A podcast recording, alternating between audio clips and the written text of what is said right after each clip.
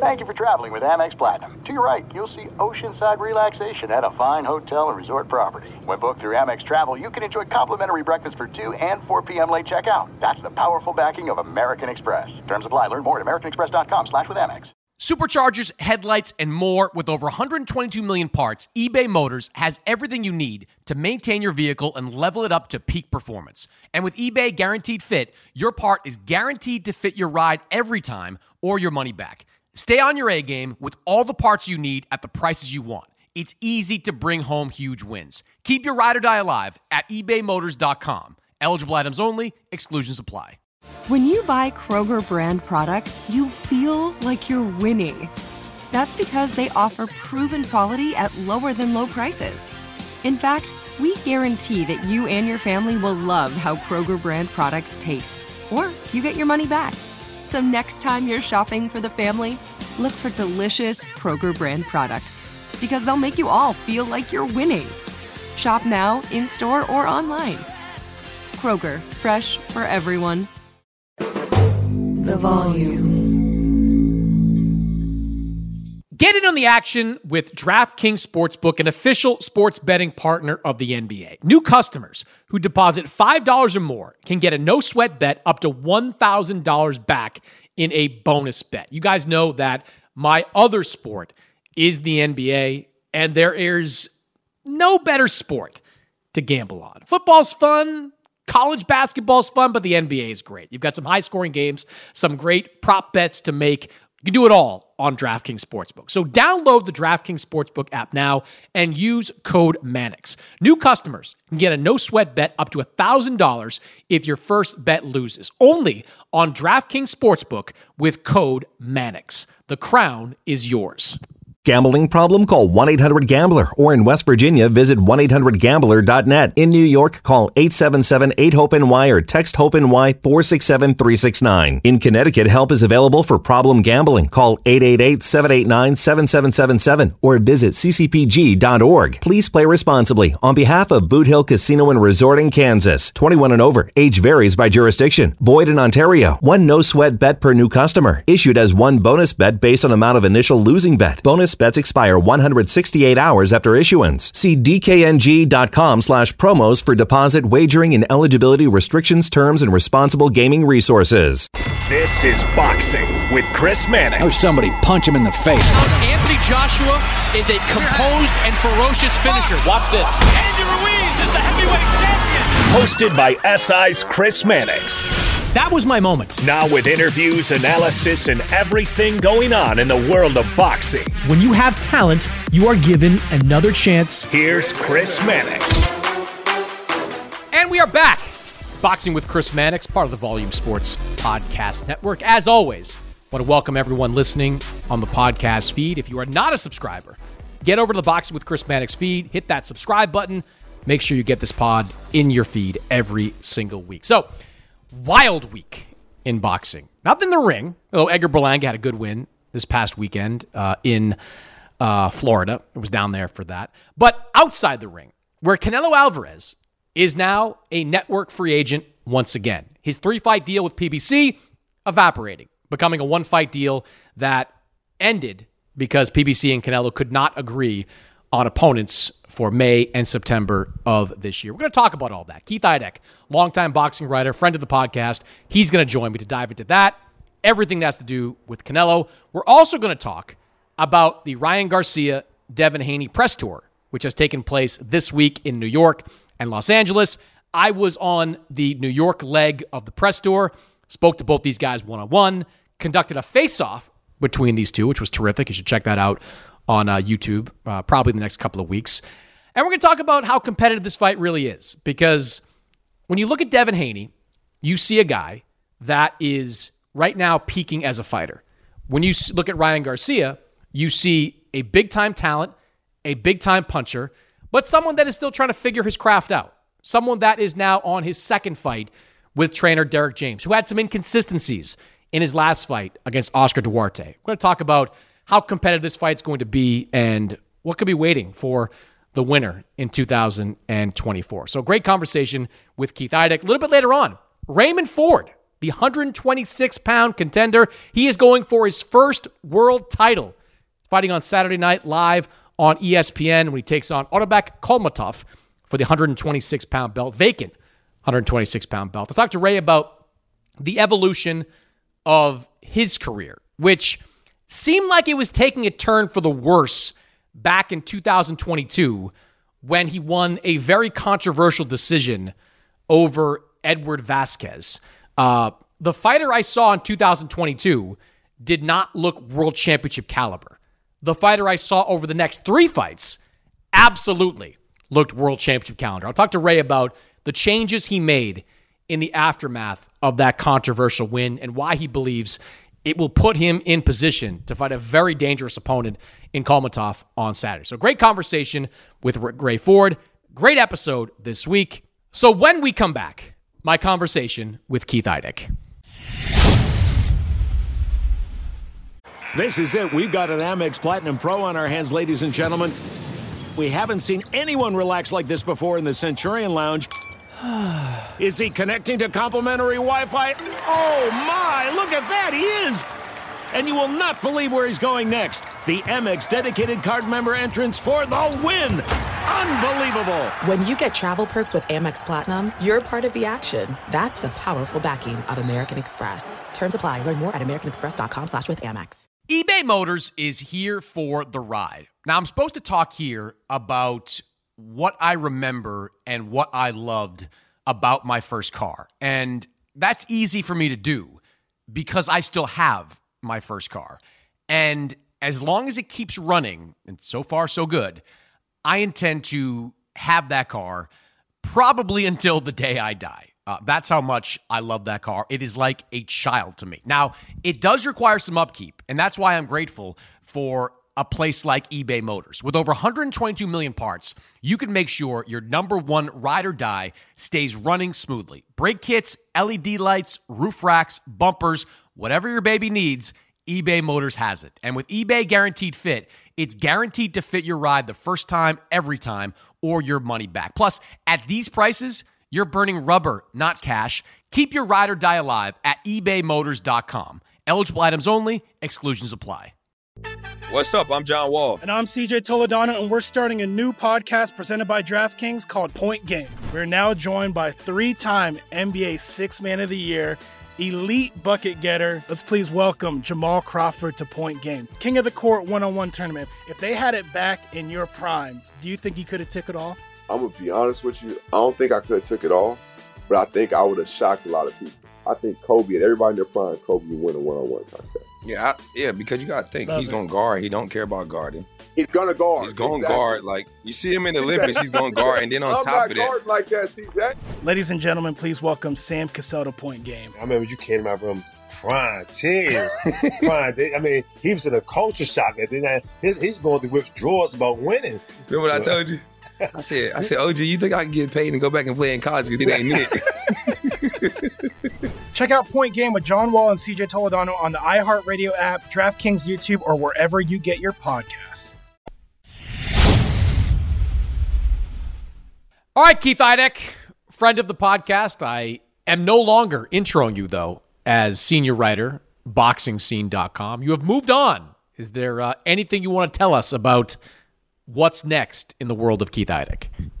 Well, I am a senior writer, unfortunately for me. Uh, no matter who I'm writing for, unfortunately. But um, no, Chris, yeah, it was a great run we had at, at Boxing Scene. I left the newspaper industry in 2016 uh, willingly and, and went to this job, and it worked out better than I ever could have imagined.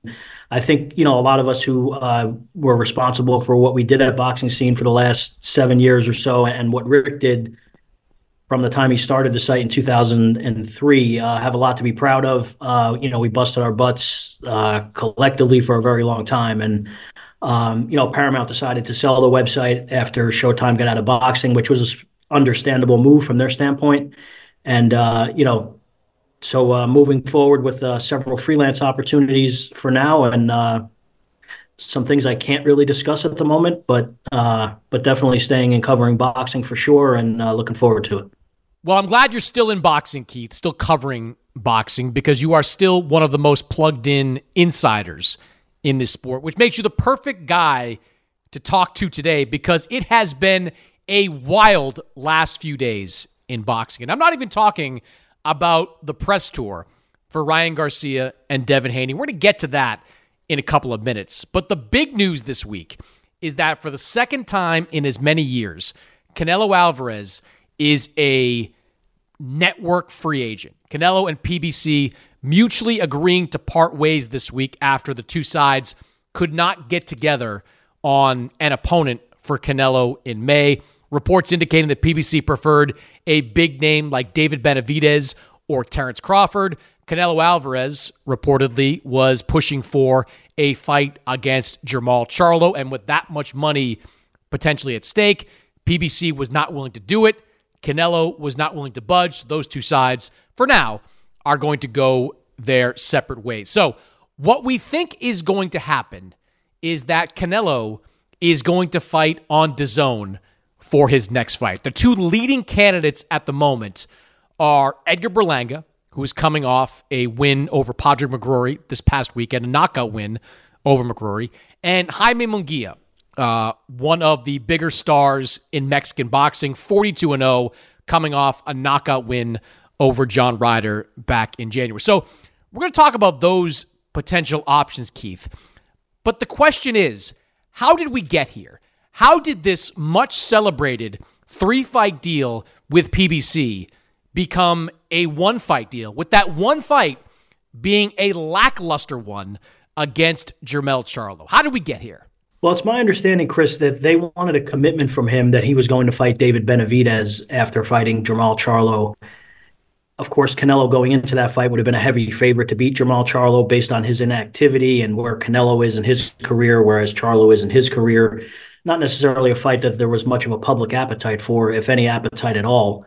Um, so if they were going to guarantee him X amount of dollars for that type of fight, which would not have been well received from, you know, in the court of public opinion, you know, people are not going to, the diehard Canelo fans will buy the fight no matter who he fights. Of course, in Mexico, it's shown on free TV and all that. But uh, I don't think there would have been people rushing to click the buy button if he fought Jermall Charlo on May 4th. So they were in a tough position there.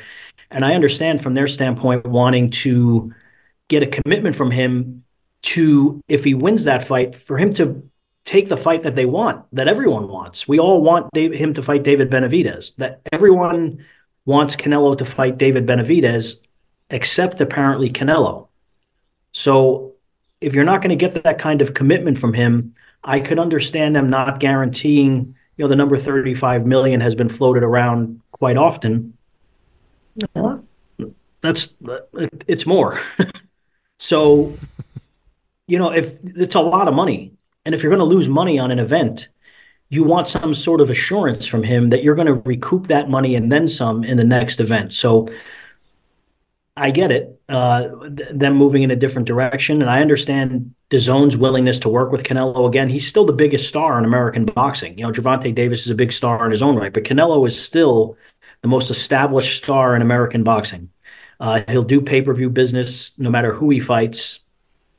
But I think at a certain point when he's taking fight, it's just very difficult, Chris, as you well know, and I know you've discussed this on the podcast with other other guys and everything. Mm-hmm. It's very difficult to come off the Jermell Charlo fight with the bad taste that was left in everyone's mouths based on how that fight went, and then try to sell him fighting his brother. Now, Jermall might have stood there and fought and maybe taken a beating. That doesn't make anyone feel any better when you're paying $85 to watch a fight that you knew was not going to be the type of fight you wanted to see. So I think that's sort of how we got here. And and Chris, I, I don't understand if you're Canelo what, what do you? What are the fights you want to see Canelo win the most?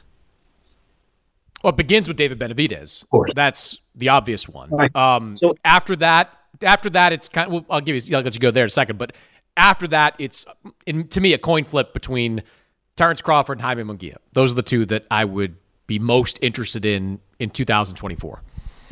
Okay, so wholeheartedly agree with you. Benavidez is the fight everyone wants to see. I don't know he hasn't really said one way or the other. He just doesn't want to fight him just because he said so. I'm not saying he's afraid of him or anything like that, or that he couldn't win the fight. He does. He clearly does not want to fight David, Benavidez. I don't know how you can make the argument that he does, or the fight would have happened already. So he doesn't want to fight him. He's the number one guy. And then, however anyone ranks it from there, I don't love the Crawford fight from a competitive standpoint. There are people who do, uh, but I do agree with everyone that it's a very marketable fight. Well, he doesn't want to take that fight because he feels like he wouldn't receive any credit for beating a guy who's three weight classes below him. That's somewhat understandable. Okay, but now you're taking the two most marketable fights off the table. Then you say, okay, well, what about fighting Jaime Munguia? And I know he's changed his stance on this a little bit. And I'm not saying Jaime Munguia is necessarily third, but well, I don't want to fight another Mexican. Okay, well, what about fighting Bivol? Now, of course, Bivol is committed to fighting Beterbiev. What about fighting the rematch with Bivol? Oh, I don't want to do it at 168 pounds because I won't get credit because he'll be weight drained. So it has to be at 175. At a certain point, who do you want to fight? Edgar Berlanga? Yeah. I mean that that's certainly direction it seems to be trending at this point. The, the the Benavidez stuff is just weird because there seems to be two different stories surrounding it, right? You've got Benavidez's team led by Sampson Lewkowicz, out there saying that they have made an offer that would guarantee Canelo $55 million. That could be worth $60 million. This, this by the way, is not a, a this is an offer that they've come to the table with publicly before, right? Where they had said last year that there would be some guarantees north of 40 million and that Canelo could make more than 50 million to fight Benavidez last year. They've upped that offer, at least the public um, uh, talk of that offer this year. Then you have you know, Eddie Reynoso, the trainer and manager of Canelo Alvarez, that came out and said that no one has offered them a David Benavidez fight. So th- this isn't a case, Keith, of it being misinterpreted or some ambiguity. Someone's just straight up lying here. Someone is is is being dishonest about this offer. Now we both know that Canelo wants his money guaranteed, right? He wants his money not upfront, but you know, there. He wants to know that he's going to make X dollars the day after that fight. It's going to be in his account. Could that be part of it? Could there could there be talk of him fighting Benavidez and making 55 million assuming the pay-per-view does really well? Or is this just a question of somebody straight up lying and the the audience including us is being misled? You know, Chris, I'd be reluctant to say anyone specifically is lying because I don't know every conversation that everyone's had with everyone. All I know is that PBC people want him to fight David Benavidez Um, he hasn't really shown. Uh, well, me, Keith, let me ask you this: Was this a conversation they had last year? I mean, look, Jermall Charlo is on the list of opponents that Canelo could fight because at the time last year, a Jermall Charlo fight made sense. I mean, Jermall Charlo was the original opponent for Canelo in September. He fell out. His brother took his place, and Jermall, his issues have been well chronicled. But David Benavidez was on the rise last year. He beat Caleb Plant this past March. Like, was David Benavidez discussed, you know, when Canelo signed this three fight deal? Well, the interesting thing, Chris, is what if he would have fought Jermall Charlo in September? Say Charlo was in the right headspace and in, in position to train it would have been a hard sell coming off that long of a layoff, of course, taking that tough of a fight. At the same time, let's just say he fought Jermall Charlo in September. Well, then where are we? I mean, uh, Jermell Charlo's out of the equation, obviously, because you, you couldn't beat Jermall Charlo and then say, well, I'd like to fight his brother, who's two weight classes yeah, below. Smaller. Yeah. So where would we be then? I, it had to have been discussed with him about fighting Benavidez. I mean, that that's the fight that everyone wants. And at that point, of course, Chris Crawford wasn't in the mix as a potential opponent because he hadn't fought Spence yet.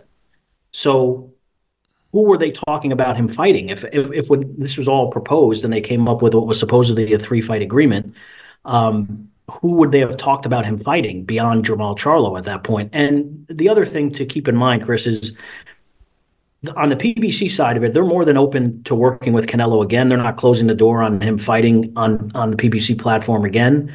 And I don't think he's against it either. He's made good money in these fights, and the the fight that he's been treated very well. Of course, the, the DAZN people obviously have treated him very well too, and so has Matchroom and all. But uh, he seems to have been satisfied with. Uh, with how he was treated, how he was paid, how the events were handled, and everything, and they were both the plant fight was more successful from a pay per view standpoint, but um, so they were open to working with him again. But like he's going to be 34 years old in July. Hmm. So let's just say, for argument's sake, Chris, the rest of this year winds up being him fighting, him beating Edgar Berlanga on on May 4th, and then and then presumably fighting Jaime Munguia on September whatever, and beating him. Well, then who was he fighting? And then he's 34 going on 35. Yeah, um, I, I don't think it's gonna be Benavidez. That's for sure. I think that ship has has probably sailed. Uh, look, when I was asking people about the three fight deal when it was announced, and you probably heard some of the same things. You know, I heard Jermall most likely opponent for September, right when the deal was announced.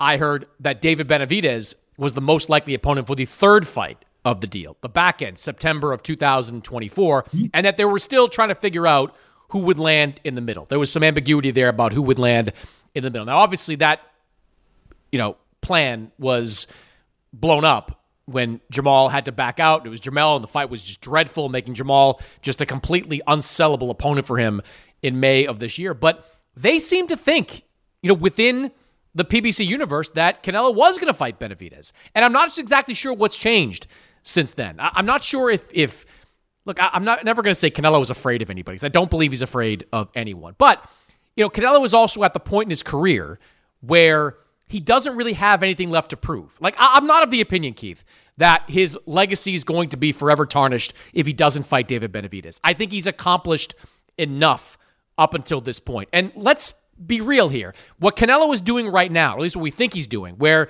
he's kind of you know, handpicking who he's going to fight in the final chapter of his career. It is a tried and true method by a lot of fighters, including Floyd Mayweather, who did this in the twilight of, of his career. So I don't think his legacy is going to be tarnished, but I don't really understand the, the narrative that's coming from some people on the Canelo side where it's like, we'd take the fight. Nobody's offered us the fight. Like, it's just, it's a little bit crazy to be reading that he's not been offered a fight with David Benavidez and then check out your phone and see it coming from someone with the last name Lewkowicz, people in that family, saying that he's he is getting offered this much money. He doesn't want to fight our guy. It just there's such a disconnect between the two different stories that it's all really hard to figure out. It is, Chris. And like you said, I had heard a lot of the same things that the Benavidez fight was going to be the third fight of this deal with PBC. They clearly didn't have it in writing, or we wouldn't be in this position. Uh, so I'm sure it was discussed uh, as as part of that three fight agreement. Um, but like we know, and, and whether it's in the media business or the boxing business, if you don't have it in writing, well, good luck. So. Uh, I- I'm not saying Canelo's afraid of anyone either, and and if he doesn't fight David Benavidez, he's still gonna you know be a first ballot Hall of Famer. He's accomplished entirely too much, and he's taken a lot of challenges. You know, there was a time for for quite some time, Chris, when people said he's afraid to fight Golovkin. How long did that go on? And then you know he fights him, and you know, everyone thinks Golovkin won the first fight. He still fought him three times. You know, the mm-hmm. third fight was way past its expiration date, of course, but he fought him three times, and he's taken on a lot of challenges and uh, you know put himself at a disadvantage against Floyd Mayweather with the catch weight and all that when he was very young. I mean, he's always accepted the challenges and everything, but from a business standpoint, if you're DAZN and Matchroom or if you're PBC and Amazon, doesn't his asking price have to come down at some point if you're not going to do the kind of business that makes any sense to pay him let's just say 35 million 40 million 45 million you you can't fight Edgar Berlanga and expect to be paid the same amount of money that you would be paid or, or comparable money that you would be paid to fight Terrence Crawford or David Benavidez. It's just not. It doesn't make sense for the people who are shelling out the guarantees. So Yeah. the, the, how do you look at that? So let's start with Berlanga. Berlanga Canelo is a tough sell right now. No question. Berlanga did what he needed to do against McCrory. He knew he needed a big highlight reel knockout, and he got it. It, it wasn't exactly what everyone was looking for. There was some sluggishness to the beginning of that fight against McCrory, but sixth round lands a big right hand. Referee waves it off. That was what Edgar Berlanga was looking for and what he needed. I still don't think that the public at large, and this isn't exactly a hot take, but the public at large does not view Edgar Berlanga as competitive against Canelo Alvarez. Yes, he's unbeaten. He is highly rated. Technically, he is the WBA mandatory for Canelo Alvarez's 168 pound title, but he has not faced anyone even close to the level of Canelo Alvarez. McCrory was rated in the top three by the WBA, but nobody that watches boxing would have made Patrick McCrory a top three 168 pounder. So the hard part about making Canelo Munguia, or Canelo Berlanga, I should say, in May is getting people to believe that this can be competitive. It's getting people to believe that the power of Berlanga is real and that he's ready for this type of opportunity. He'll sell it, no question. He will sell it. And the rivalry between Mexicans and Puerto Ricans, there's a natural you know fire to that, natural sizzle to that. But Canelo is an elite pound for pound guy. Edgar Berlanga is not and really hasn't shown at this point that he has the talent to to ultimately get there. So that is definitely a tough sell. I don't think Munguia is a tough sell at all. I think Munguia is a pretty easy sell. Is he the Benavidez fight? No. But if you are making a list of potential opponents for Canelo Alvarez, I would probably put Jaime Munguia second on that list. He is a former world champion at 54. He has been really good at three weight classes, and he's coming off a dominant knockout victory over an opponent in John Ryder who went the distance with Canelo. So he's got some momentum going into that fight. Munguia has also been really active over the last few years. Say what you want about his opponents, and criticism of many of them is, is certainly warranted. But Munguia has been out there. He has been visible. People have seen him score big victories. He's coming off a fight of the year performance against Sergey Derevyanchenko this past year. There's some momentum behind Jaime Munguia right now. And I think that fight could be a pretty fun fight between those two guys in the ring. I think that fight is a firefight for as long as it uh, potentially lasts. So, Berlanga, tough sell. Munguia, fairly easy sell, at least for May. So, what do you make of this this Canelo plan uh, for 2024? The Munguia fight is certainly marketable, Chris. I mean, it's a palatable option for the paying public because Munguia, you know the storylines, you were there. yeah, yeah, he knocked out John Ryder, which Canelo couldn't do. He's undefeated.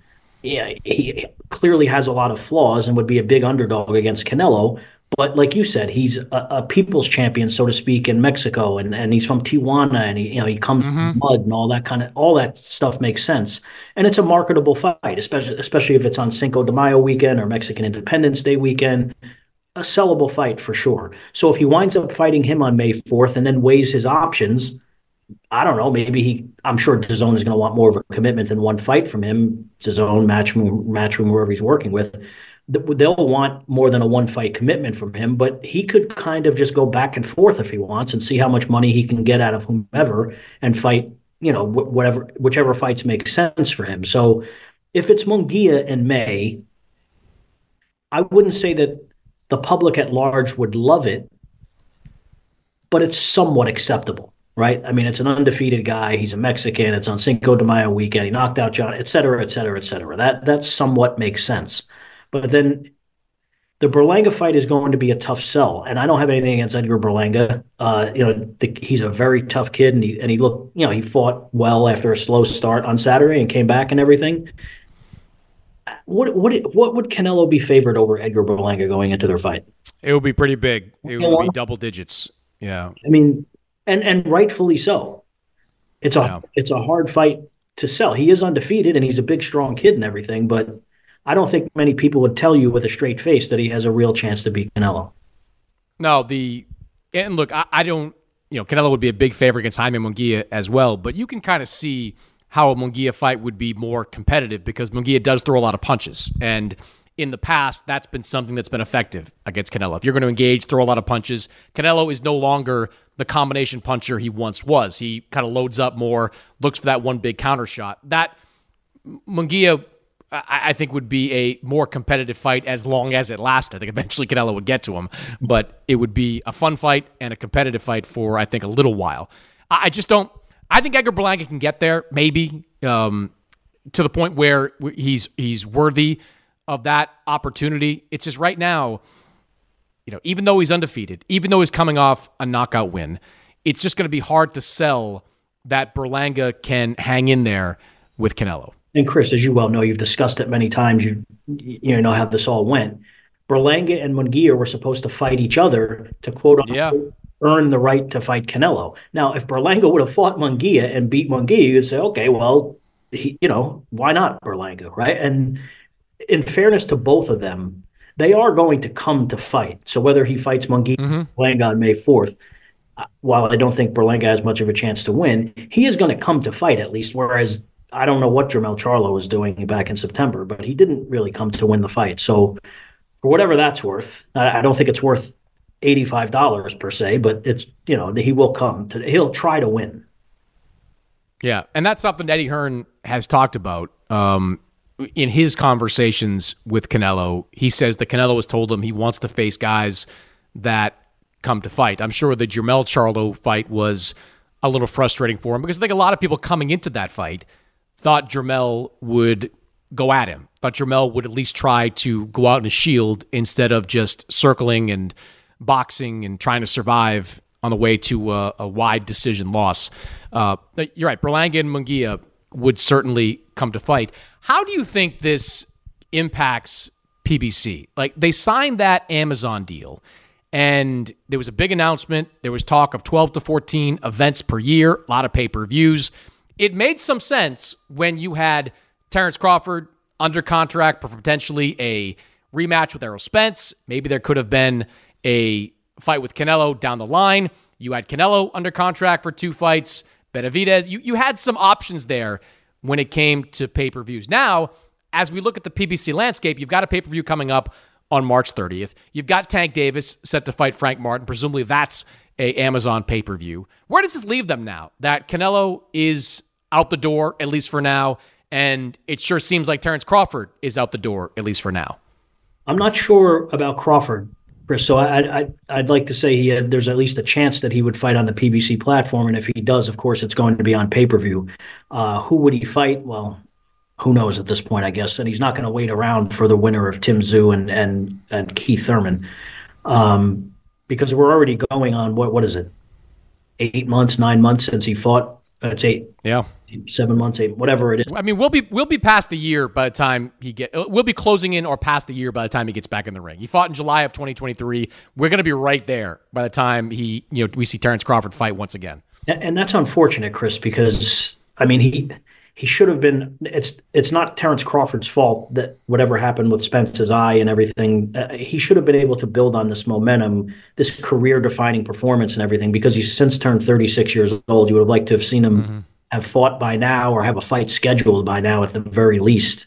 Uh, so that's a shame from Crawford's perspective. But uh, but you're, you're right though in that how many pay per view fighters do they have? Are they gonna are they gonna start building pay per view uh, stacking pay per view shows the way that they did this this card here? Because ideally this would be on Amazon Prime, right? Yeah.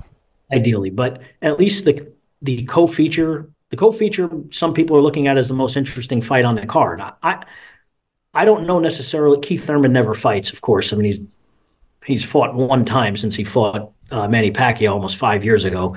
Um, so or twice, I guess. But uh, it, should he be an eleven to one underdog against Tim Tszyu? I don't know. Yeah. Yes. Yeah. yes. I think it should even be higher. Honestly, I I've, i think I said this to you at one point after this was announced. I don't see any pathway to victory for Keith Thurman. Zero. None. I think he's going to be on his bike for most of this fight. I think Tim Tszyu has dramatically improved yeah. over the last couple of years. He is a much better fighter. He is a natural 154 pounder. Keith Thurman, in addition to being inactive, has dealt with hand injuries. He hasn't had a knockout in quite some time. I, I don't I don't see how he's going to hurt Tim Tszyu. I don't see how he's going to outbox Tim Tszyu. I think he's going to be back foot the entire time, trying to move away. And I don't see any scenario where he's able to pick up a decision fighting that way. So, yeah, I mean, you asked, like, is he going to be 11 to 1? Yes, I think absolutely he should be 11 to 1. A hot take from Mannix. Um, I did.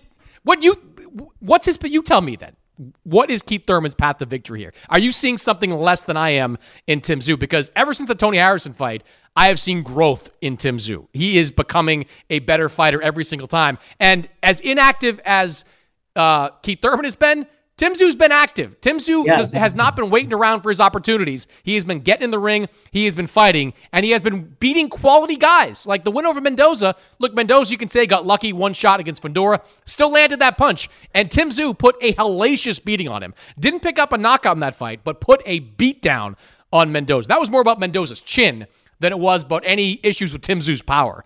Uh, I think Tim Tszyu is starting to really become a top fighter in this weight class. Chris, he had a great year last year. No two ways about it. The Tony Harrison win was very convincing. That was his first win of the year. I'm gonna not gonna give him too much credit for what he did with Carlos Ocampo exactly, but uh, mm, correct. He stayed busy though. You know, like get out, keep getting out. June, I'll give him credit for that. Um, and he fought three times last year, which no one does basically at his level at this point. So uh, this isn't really this isn't a criticism of Tim Tszyu. I just thought eleven to one. It's like Keith Thurman, while he's been inactive and he's mostly been a welterweight, or, or exclusively has been a welterweight since he was a 52 pounder as a an amateur. He's not a bum. Mm-hmm. I mean, 11 to 1 is like he has zero chance whatsoever to win, which you seem to think that he doesn't, which I understand. but I, I do. And look, Keith, I you know, I know people say, you know, they always try to like double back and but I would say I love Keith Thurman. Like I've been down to that St. Petersburg gym. I've hung out with him, his staff. He's got a great backstory and for a while I thought he had a chance to really do something special in his career after the wins over Danny Garcia, the win over Shawn Porter. Uh, he, he, had a moment, and he was doing those fights on. I think both of them were on CBS, right? Like he was doing, you know, he was, you know, putting himself out there in front of a big audience, and then the inactivity came about. The injuries were obviously a problem, but Keith, you know this. Thurman also lost a little bit of his fire. He didn't have the same passion anymore yeah. over the last few years they did when he was coming up. I think Tim Tszyu has that passion. I think Tim Tszyu is like what Keith Thurman was before the first fight uh, he had with before the fights he had with Garcia and with Shawn Porter. I, I, I think that's what Keith Thurman is running into, and he's running into a bigger version of himself back then. Yeah, and he's six years younger, and like you said, he's a natural junior middleweight, the bigger guy. You know, Keith Thurman is. I think it is actually one time since he fought Pacquiao. I believe his only fight is against Mario Barrios. Barrios, yeah. In my head, I think I'm remembering because he fought uh, Josesito Lopez in the fight before Pacquiao. So he's only fought one time in almost five years. Um, so yeah, no, I get it, Chris, but uh, but be that as it may, what I was starting to say because we kind of went off track a little bit. it became a Thurman Tszyu preview, right if here. They're go- if they're going to stack pay per views in the way that they did with this March 30th card, because the Fundora uh, fight is a, is a very interesting fight too. That's going to be an all action fight. You know, I don't know, I don't know so much about the Lara Zerafa fight, but uh, but there are you know four fights on the pay per view. There's an, two interesting fights on the. Uh, the Elijah anytime Elijah Garcia fights, I want to see it based on what he's I good last year. Absolutely, you know, and Kyrone Davis is going to come to fight. Um, he's fighting at middleweight in a, in a weight class that he belongs, unlike when he fought David Benavidez. Uh, so you have a couple of fights on Amazon Prime, and then you go to the four fight pay per view. Again, ideally, it would be on Prime. You know, it would be on Prime Video, but uh, these fights are expensive, and sometimes the business model doesn't work that way. So it's on pay per view, and people are free to either buy it or ignore it or whatever they want. Um, but the, the question you ask is, what are they going to do with their pay per views? Uh, being that Gervonta Davis is the only real proven guy, unless Crawford is in the mix, because Crawford could headline a pay per view as well. But let's just hope for the sake of of boxing fans that there are less pay per views. Maybe that's yeah. You know, maybe there's one. Well, that come that, that that brings us back, Keith, to what Amazon wants, right? Like, and what you hear from you know, frankly, from people that don't necessarily know, is that Amazon's looking to be more a distributor than they are being eh, they are a provider right? Like in years past, PBC has had, Al Haymon has had HBO backing him, Showtime backing him. I don't think, at least that's not the sense I'm getting, that Amazon is backing PBC in the exact same way. So if you do not have that uh, well of license fee money to go to, and you're you're bankrolling yourself effectively, I, it's it's challenging. It's challenging to put on these non pay per view fights that interest people. I mean, it was challenging enough, quite frankly, last year with Showtime. Like their pay per views were excellent last year. Great year for Showtime on pay per view. The championship boxing shows, they were nothing. They were nothing. They, you didn't get much of anything at all from that. So I, I guess it depends on what kind of investment PBC is going to get from Amazon this year. Because if it's just a uh, distributor model where they're going to do rev share and they're going to be a partner in that effect, I think it's going to be incredibly difficult to put on non pay per view fights, good ones. If there's some money behind it, well, that's a different story. Amazon is one of the richest companies on the planet, and they have one of the widest distributions on the planet. If they get behind something, they can blow it up. I just don't know what Amazon is looking to do with a sport like this. Right, and there's some trial and error on Amazon's part here. They want to see how it goes. There's certainly less money available to the PBC through their partnership with Amazon than there was with Showtime. We we know that for sure, and uh, previously with HBO. Um, but they'll just have to make it work. I mean, fighters are going to have to lower their ex- financial expectations and such, and and hopefully we'll get some good fights on Prime as well because you know they can't push every fight to pay per view because people are just not going to pay for that many pay per view fights. But um, so it's going to be interesting to see how this first year of the deal goes. Um, and like I said, Chris, if it if it means that there are less pay per views, well, who would great that? You know, I, yeah. that goes for everybody. That goes for DAZN, Amazon, ESPN. All yeah.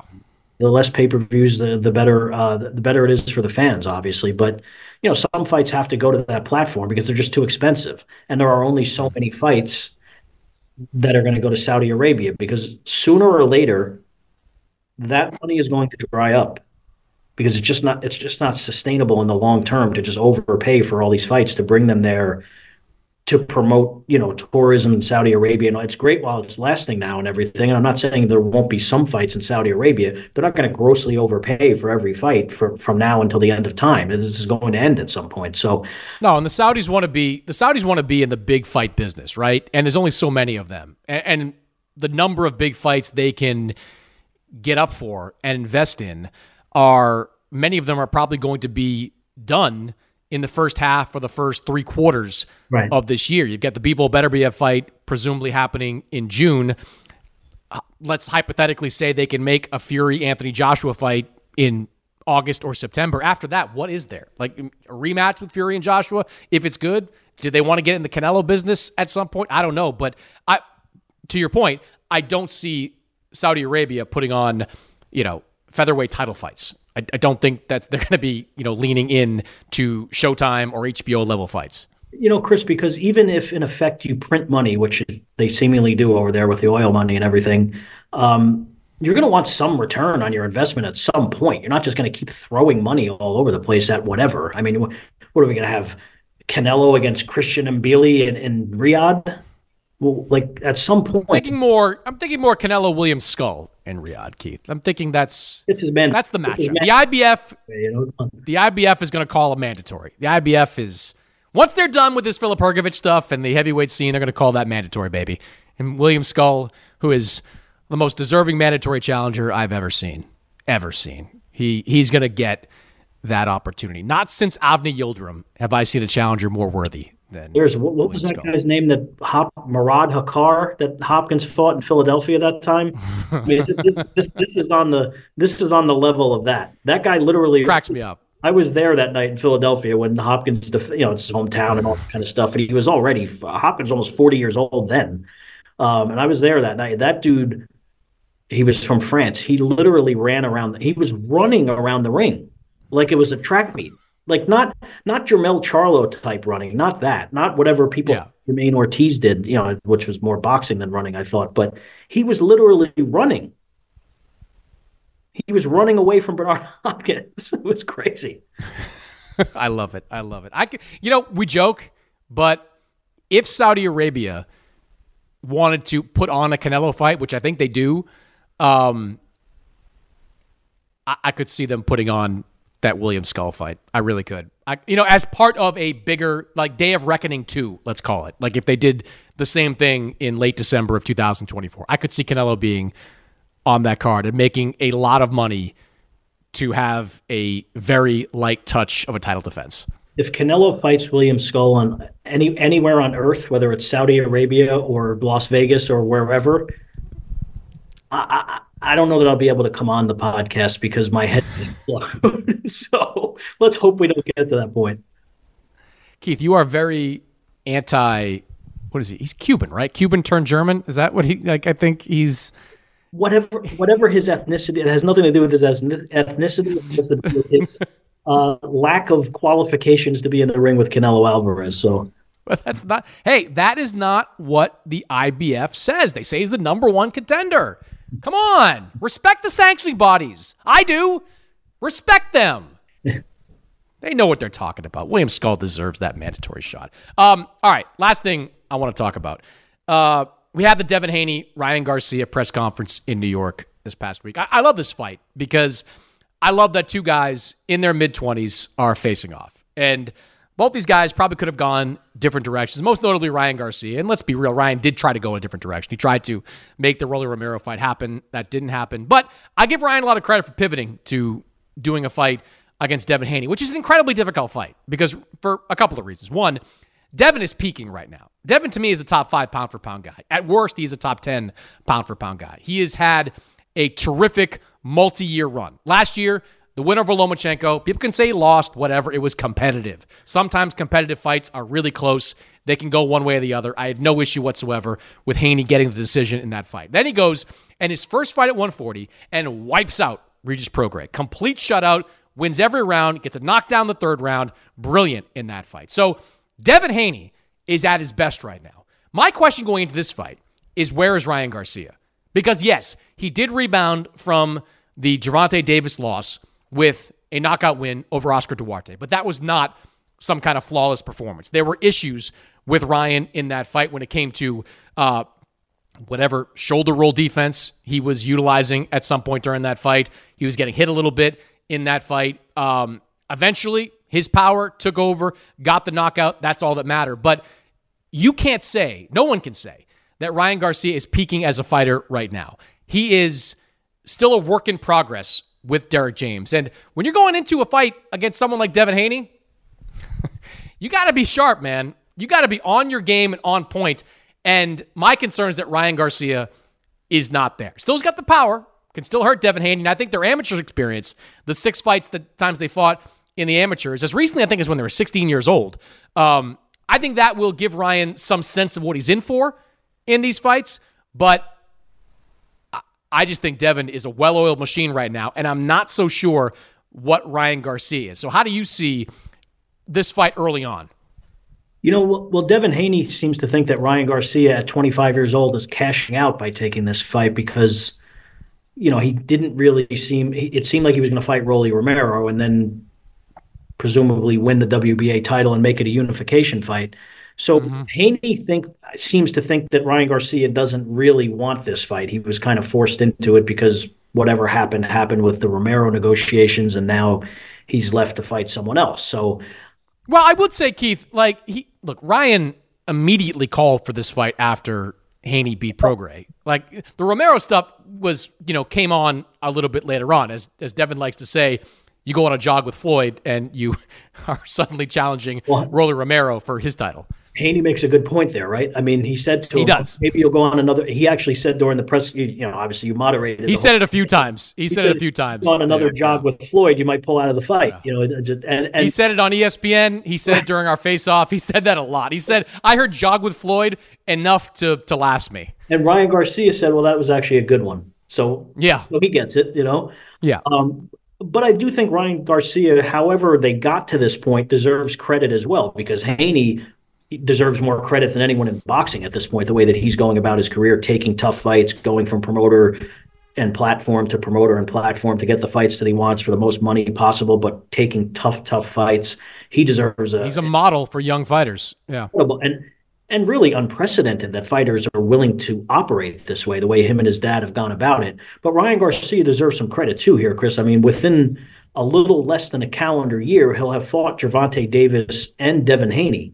I mean, the kid deserves a lot of credit for that. You know, I mean, however people thought he went out against Gervonta Davis, like Devin Haney keeps calling him a quitter, got caught with a body shot, seems to have, I'm not excusing anything for him, but he seems to come and have come into the ring compromised with a rib injury. Gervonta Davis knew that, I think, and uh, and exploited it. So uh, he looked decent against Duarte. Well, you know, he, the shoulder roll thing was sort of perplexing, and you know we've had some theories as to why he was doing that. Uh, you know, but he got a win. He got a knockout win, and now he goes and takes another tough fight. So within the course of 12 months, he will have fought three times against two guys who are on most people's pound for pound list. So what more do you want from the kid than that? Now, if he happens to lose to Devin Haney, I'm sure he's you know he's the underdog going into the fight. If he loses these two fights you know, that's a tough stretch, but he fought the fights that he always said that he wanted. He's not one of these guys. Whatever people think about Ryan Garcia, because he's a polarizing kid, lives his life on social media, tends to say some goofy things sometimes, but uh, but the kid delivered on what he said he wanted. He said he wanted to fight Gervonta Davis, and he fought him. However, the fight went. He said he wanted to fight Devin Haney. He's now fighting him, so he deserves a lot of credit as well. Yeah, and look, we don't need to go back in time, but that Gervonta Davis fight doesn't happen unless Ryan Garcia makes it happen. Ryan Garcia agreed to the catch weight. Ryan Garcia agreed to the financial terms. Ryan Garcia agreed to pretty much everything. Some of it his promoter pushed back against pretty hard, yeah. but he agreed to pretty much everything to make that fight happen, and I think he deserves a lot of credit for that. Um, also, I do think he has a chance. Made, he also made thirty million dollars, so uh, let's not forget that. uh, that's true too. nice, nice bankroll for that. And look, it, he's going to make a lot of money for this fight as well. Not $30 million, but it's a pay per view. If it pops, he's going to make a boatload of cash for this as well. And to me, Keith, even if he loses, he's like one or two fights away from being right back on top. Like Ryan Garcia has a fan base. Ryan Garcia has a fan friendly style. Ryan Garcia, you know, e- even if it goes the way some people are already predicting, which is a wide decision win for Devin Haney, I don't think that that's the end of Ryan Garcia. In fact, I think he's still way ahead of most of these guys who are not taking these big fights. I I I, I like I like his his mindset. You know, in in making these fights happen. I, I think he's backed up against the eight ball, uh, backed up in the corner rather against Devin Haney, and I, I think he's going to have a tough time with Devin Haney's skill set. But even if it doesn't go his way, I think there's a pathway for him to rebuild and get back into the top of the boxing game. Yeah, because Chris, he's only 25 years old. Now, if he gets violently knocked out by Devin Haney, which is probably an unlikely outcome. Uh, yeah. Oh, Bill Haney's promising first round knockout, Keith. I mean, I'm I'm ready for well, it. He said he would. Re- Ryan said he'd retire. Ryan said he'd retire if it's he would retire round. if he got knocked out in the first round. So, um, but but if he, you know, let's say he loses a unanimous decision, 116, 112 across the board or something like that. Yeah, his career's not over. Uh, he will have lost two fights that he wanted, but you know, he's a very popular guy. I mean, and he has a fan base outside of the typical boxing fan, which not many fighters do. So he'll be able to cash in on that as long as his performance, you know, if, if he loses 120 to 108 and gets embarrassed, well, that that wouldn't be good for business, obviously. But um, short of that, I think yeah, he could rebuild himself. And again, he's he won't be 26 years old, I think, until the summer. So this is a young guy, man, still in his physical prime, and and he can punch. You know, I, I favor Devin Haney. I expect Devin Haney to win the fight, but it's not like Ryan Garcia doesn't have any chance whatsoever. He's got very fast hands. He's not nearly as disciplined or as cerebral as Devin Haney and, and not as proven because look who Haney's beaten and how he's beaten them. You know, the Lomachenko fight could have gone the other way, I think, but uh, but he's accepted every challenge imaginable. And the way he beat Regis Prograis, who's a fighter I mm-hmm. have a lot of respect for too, Chris you know, Regis Prograis is a dog, man. And he went in there and he didn't beat Regis Prograis. He embarrassed him. And I didn't see that coming. Um, I, yeah, could I have seen him outboxing him and winning a decision? Sure, but not like that. I mean, he knocked Regis Prograis. He knocked the puncher down. He took the fight to the puncher. He was the bigger, stronger guy in the ring, and that performance was was career changing uh, for, for him in many ways, reputation changing for him and uh, he's he's one of the best young fighters in the sport. You know, arguably a top five pound for pound guy now. And kudos to him again. I, I, can't say it enough, Chris. I mean, you know, the way him and his father have gone about this the last couple of years is nothing short of remarkable and really a blueprint that other fighters should follow. Yeah, look, he's not waiting for that one big payday. He's not biding his time waiting for something big to pop. He is staying busy. He's taking tough challenges. He's not running away from challenges. When he had the option to fight George Kambosos, but he had to go to Australia. He went twice, uh, got a lot of money for that. Don't get me wrong. First title defense against Lomachenko, steps up, fights Regis Prograis. If he beats Ryan Garcia on April 20th, it wouldn't surprise me to see him in with someone like Subriel Matias before the end of the year.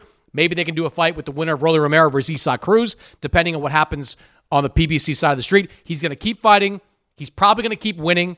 He's going to make a lot of money and he's going to build a Hall of Fame resume. He's he's on the path, Keith. Like he's right there. Like with with all these early fights before he turns 26 years old, he is right there um, on that path to to being a great uh, in the sport. And I give him a lot of credit for for doing that as well. He and his father have. You know, Bill is his trainer, and he's an excellent trainer. But he won Manager of the Year from the Boxing Writers this year, and I think he's he deserved that because of the job he's done. You know, guiding uh, his son's career. Uh, Keith, good stuff, man. Always appreciate it. And uh, make sure we do this again real soon. Thanks for the time, Chris. Appreciate it, man. And when we come back, my conversation with Ray Ford. This is it. We've got an Amex Platinum Pro on our hands, ladies and gentlemen. We haven't seen anyone relax like this before in the Centurion Lounge. Is he connecting to complimentary Wi Fi? Oh my, look at that! He is! And you will not believe where he's going next. The Amex dedicated card member entrance for the win. Unbelievable. When you get travel perks with Amex Platinum, you're part of the action. That's the powerful backing of American Express. Terms apply. Learn more at americanexpress.com slash with Amex. eBay Motors is here for the ride. Now, I'm supposed to talk here about what I remember and what I loved about my first car. And that's easy for me to do because I still have my first car. And as long as it keeps running, and so far so good, I intend to have that car probably until the day I die. Uh, that's how much I love that car. It is like a child to me. Now, it does require some upkeep, and that's why I'm grateful for a place like eBay Motors. With over 122 million parts, you can make sure your number one ride or die stays running smoothly. Brake kits, LED lights, roof racks, bumpers, Whatever your baby needs, eBay Motors has it. And with eBay Guaranteed Fit, it's guaranteed to fit your ride the first time, every time, or your money back. Plus, at these prices, you're burning rubber, not cash. Keep your ride or die alive at ebaymotors.com. Eligible items only, exclusions apply. What's up? I'm John Wall. And I'm CJ Toledano, and we're starting a new podcast presented by DraftKings called Point Game. We're now joined by three time NBA Six Man of the Year elite bucket getter. Let's please welcome Jamal Crawford to Point Game. King of the Court one on one tournament. If they had it back in your prime, do you think you could have took it all? I'm gonna be honest with you. I don't think I could have took it all, but I think I would have shocked a lot of people. I think Kobe and everybody in their prime, Kobe would win a one on one contest. Yeah, I, yeah, because you gotta think Love he's it. gonna guard. He don't care about guarding. He's gonna guard. He's gonna exactly. guard. Like you see him in the Olympics, he's gonna guard, and then on I'm top of that, like that, CJ. Ladies and gentlemen, please welcome Sam Cassell to Point Game. I remember you came out from crying, tears, crying. I mean, he was in a culture shock, and then his, he's going through withdrawals about winning. Remember what I told you? I said, I said, OG, you think I can get paid and go back and play in college? You think I ain't it? Check out Point Game with John Wall and CJ Toledano on the iHeartRadio app, DraftKings YouTube, or wherever you get your podcasts. All right, Raymond Ford is an undefeated 126 pound contender on Saturday. He will fight for his first world title he takes on Otabek Kholmatov for the vacant 126 pound belt in Verona, New York. This fight you can watch live on ESPN. And Ray, I was around your promoter, Eddie Hearn, last week. He's very excited for you for this fight, in part because you could become the first fighter that Matchroom has taken from its pro debut to a world title. I know that means something to them. Does that does that mean anything to you? Yeah, uh, it definitely means a lot to me being being so that um one of the first ones that he signed over here in the US. And uh, I, I, know a lot of guys been you know dropped or you know they took losses and you know they fell off, but you know being one of the ones that's still here, still going, and fighting for my first world title, it definitely means a lot to me. You know, you've been campaigning at 126 for a number of years now. When when Leigh Wood beat Josh Warrington last year, did you think that you were never going to get a chance to fight for a belt of this weight class? No, I didn't think it was going. I, I knew uh, what was going on behind closed doors. I knew my, my shot was coming. I just had to, you know, wait and uh, wait until you know these other little fights was going going through. So yeah. So you knew back then that Leigh was likely to vacate that belt and move up. Exactly. I knew. I knew. I knew everything. Like I said, like everything behind closed doors. I was being told for my team. You know, uh, certain fighters were scared of certain fighters. Mm, I'm not gonna say who was scared of who, but certain fighters were scared, and uh, certain people didn't want to fight certain people. So, um, I knew my time was coming. Well, give me a little taste of who didn't want to fight who, Ray. Who who didn't want any part of you going into that fight? Nah, it wasn't. I don't think it was really me. I think it was the the, the guy that I'm fighting that uh, people were scared of. So, um, mm. yeah, it, it, took somebody for like me with the skill set that I have and with the confidence that I have to you know, and, and especially, you know, fighting this long, waiting for my world title shot, I definitely wasn't going to pass up on it. And uh, yeah, so I can't really speak on for anybody else though. So you've seen Kholmatov fight. You've watched, uh, I'm sure, some of his fights. You know, 12 wins, 11 knockouts. He's got that glossy resume. What do you think of him? I think he, he's a, a, a okay fighter. Um, he's solid. I think his resume isn't that good, but um, he's hyped up to be this, you know, this uh Sergey Kovalev uh monster. So uh yeah, yeah, that's all I really think of him. Mm-hmm. Do you think he has those qualities, or do you think he's been untested at the level you're at? Um, I, to be honest, I really don't even like really remember how Kovalev fight. I, I didn't really pay too much attention to him, but um, far as his, I, I don't think he's um I don't think he's really tested for for. Mm. So I, I've I've been able to watch a lot of your fights, most of your fights up to this point, call many of your fights in your career, and I, I want to go back to 2022 when you beat Edward Vazquez in Phoenix. That was a more competitive, I think, than expected fight. I think a lot of people thought Vazquez deserved more credit on the scorecards. You responded to that fight with three straight wins, and they were all emphatic wins. You had one knockout, you had two wide decisions. As your level of competition went up, you got a lot better. What did something change for you after that Vazquez fight, given how close it was and and and maybe how how the outcome played out? Yeah, uh, my mentality changed, and um, I changed a lot of things in my camp. So uh, I started, you know, to go away from home, get away from distractions, and uh, do my camps away from home and really lock in and do everything I'm supposed to do in camp. So that that's what really changed.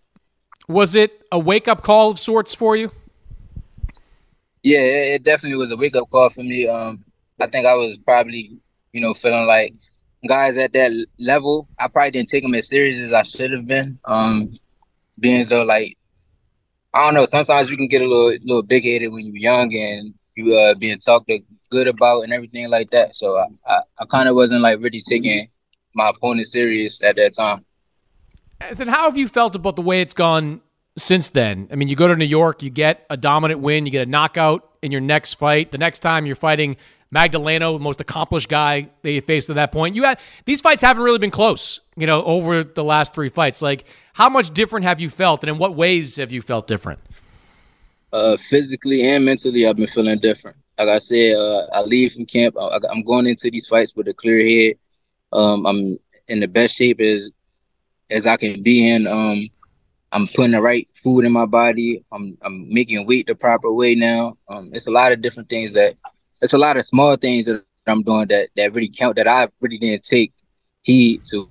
Like you know, early on in my career, I ain't really you know take it serious. So now that I know and I know my my body need to be treated properly, uh, everything that I'm doing now is just uh, I'm I'm I can say I'm a, a real professional athlete now. You know, one of your training partners is Shakur Stevenson. We've seen the videos on your YouTube, you know, leading up to this fight of of you and Shakur down there. Tell me about that relationship. How did that relationship start? Shakur, that's my brother. That's that's that's really like my big brother for real. Um, since the amateurs, um, I've been knowing Shakur. He been giving me pointers and things like that since I was on the like the USA team. He would come to the gym and watch me spar and stuff like that, and then he'll he'll send me a text after I would spar like, "Bro, uh, I think you should start doing this. Start working on this. Uh, you you great at this. Start using this more. Things like that." And um, I just been locked in with him ever since. And um, I've been uh doing camps with his cousin Teray Stevenson. Uh, that's like my he, he pretty much like a jack of all trades. He do everything in camp. Um, and uh, you know, Shakur is right there uh, beside him. You know, uh, watching me spar and uh, still giving me pointers and things like that. I can call Shakur and ask him anything. He, he'll always be there for me. So that's like my big brother.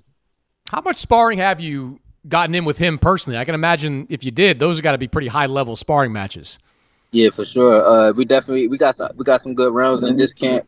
Um, I also got rounds in with with Zay, Zaquin Moses. Um, that's his other little cousin. Uh, he's real sharp and helping me out this whole camp. Um, but over the years of me and Shakur sparring, I couldn't even tell you how many rounds. It, it's been a lot. What's been his biggest piece of advice for you in facing someone that's a puncher like your opponent? Shakur told me to step on. Is that a good idea? That's a great idea. A there you go. I think this is a, a three division world champion, uh, silver silver medalist in the Olympics, um, who, who has a real a very high IQ. So um, anything that he, he say is definitely good advice. Mm-hmm. You know, uh, when I was calling Richardson Hitchens' fight against Jose Zepeda about three or four months ago down in Orlando, I noticed one of the Hitchens' friends was on the phone on the ring apron, and he was definitely talking to Shakur Stevenson. So, is Shakur Stevenson going to be advising you from the phone during this fight? Nah, I think Shakur gonna be at my fight. so, so you'll be able to hear him from from ringside if he needs to offer any advice up. Yeah. Um, one of the last things I want to ask you is, you know, I, have known how tough it's been for you to make 126 over the years. You're you're a young guy, you're a growing guy, you're destined for 130 and above sooner rather than later. Do you look at this fight as a one-off, you know, win the title and move up, or you know, are you open to whatever comes in the future? It, it could be. Um, it depends on the on, on, on the opportunities that I get after this fight. Whether if I get a, a high pay fight or you know a unification or both. Understand? So um, it really depends. Uh, but if it's none of those options are on the table, I'm definitely moving up. How has making the weight this time around been for you? I feel like I get asked this question uh, every time I fight. Um, but making weight is fun, like I always say. It's, it's always fun making weight. Hey, in fairness, I I run into your guys, you know, in fight weeks all the time, and they're always like, "Man, tough to make 126." I see Brian Peters, tough to make 126, might move up sooner, so it, it's coming. I know it's hard. You're, a, I mean, you're a big guy and you're a young guy. You're gonna eventually move up in weight. Yeah, for sure, for sure.